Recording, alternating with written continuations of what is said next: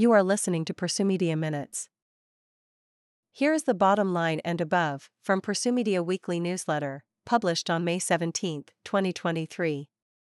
To sign up for our Iran Weekly Newsletter, please get in touch with us. Iran's feet of clay. Looks can be deceiving. A child of the Cold War, I grew up with duck and cover drills at school, Cub Scout field trips to the city fallout shelter, and the values of parents shaped by the privations of the Great Depression and the lessons of Munich about responding early to the rising power of ambitious dictators.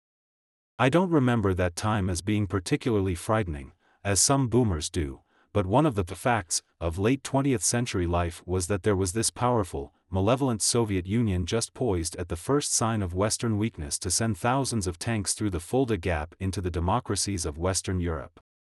We all were part of a long twilight struggle against this looming Soviet threat.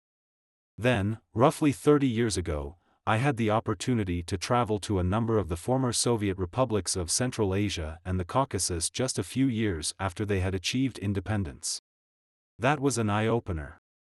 Despite the large military machine the Soviets had developed, and their scientific advances in space and elsewhere, it was clear that vast swaths of the old Soviet Union were underdeveloped and living in economic conditions a generation or more behind those prevalent in the West.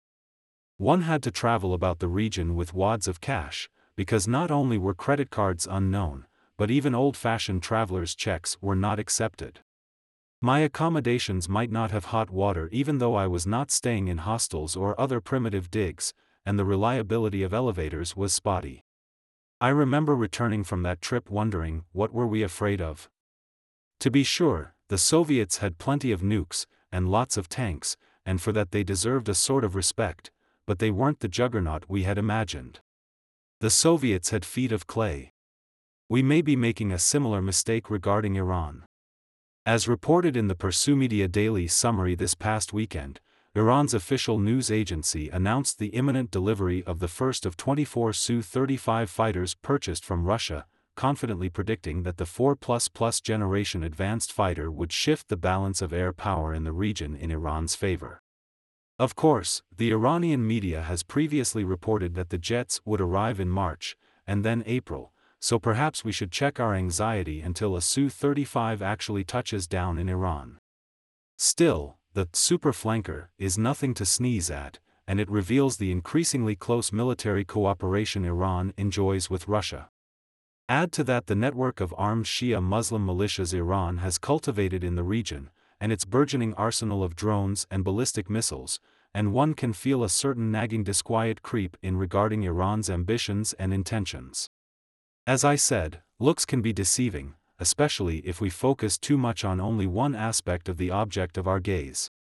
Iran has devoted considerable resources to developing its hard power, although perhaps not quite as much as we had thought, the Stockholm International Peace Research Institute, SIPRI, has revised downward its estimate of Iran's military spending in 2022, finding that it had spent only $6.8 billion on its military, and not the $24.6 billion it had previously estimated.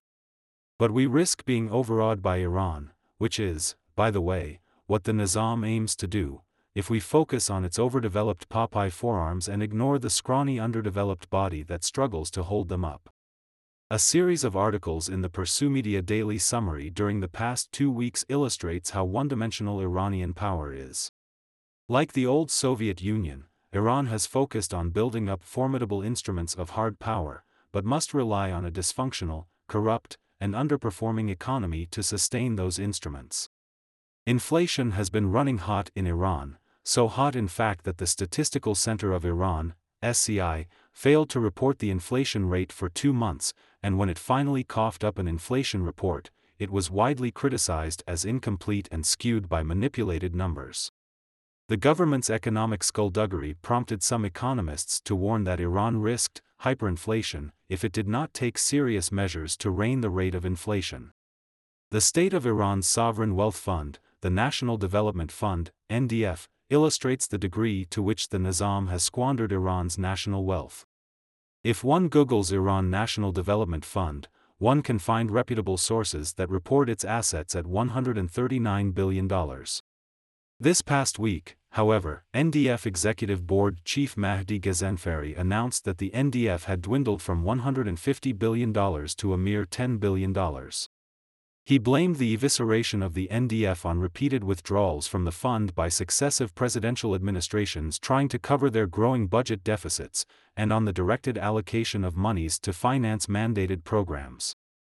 Ghazanfari subsequently walked back his announcement a little, clarifying that some $40 billion in withdrawals were technically loans to be paid back to the NDF, which would give it a value of $50 billion, if one is naive enough to think those loans will ever be paid back.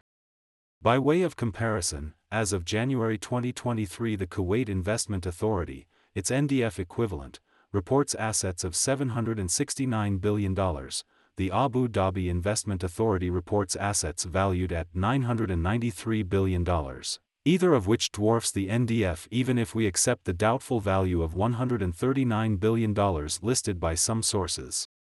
Iran's Social Security Fund is running at a such a deficit that it has not been able to pay pensions to some 6 million retirees and a senior labor ministry official has suggested selling some Persian Gulf islands to make up the shortfall.